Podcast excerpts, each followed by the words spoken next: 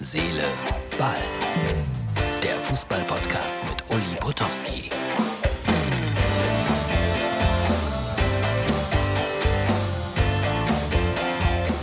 So, Herz, Seele, Ball, Freunde. Es ist weit nach äh, 23 Uhr. Ich stehe noch an der Schüko Arena in Bielefeld. Der Schalke-Bus fährt in diesen Minuten ab.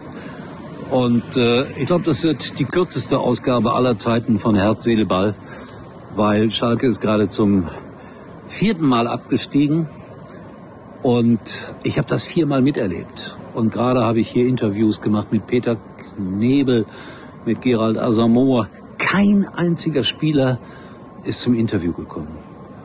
Und das finde ich ganz traurig. Früher war das so, dass man äh, einfach auf den Platz konnte und man hat die Spieler angesprochen und dann hat man ein paar Reaktionen und Emotionen abbekommen. Heutzutage darf man das nicht. Man hinterlässt Namen, die man gerne sprechen möchte. Das haben wir auch getan, das habe ich getan. Und gekommen ist genau keiner. Und das ist vielleicht ein bisschen bezeichnend für das, was den FC Schalke 04 in dieser Spielzeit ausgemacht hat. Macht mich traurig.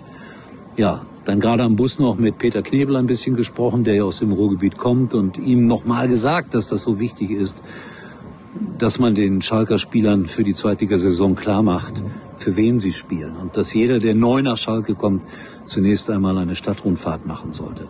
So, und mehr sage ich heute in dieser Ausgabe für Donnerstag nicht, weil mir ist einfach nicht danach und weil ich einmal mehr als Fußballromantiker mich ein bisschen betrogen fühle. Warum kommt keiner von den Spielern und sagt einen Satz? Ich glaube, Rudi Assauer wird sich da oben ein bisschen schämen für Schalke. Wir sehen uns wieder, erstaunlicherweise morgen. Uli war übrigens mal Nummer 1 in der Hitparade. Eigentlich können Sie jetzt abschalten.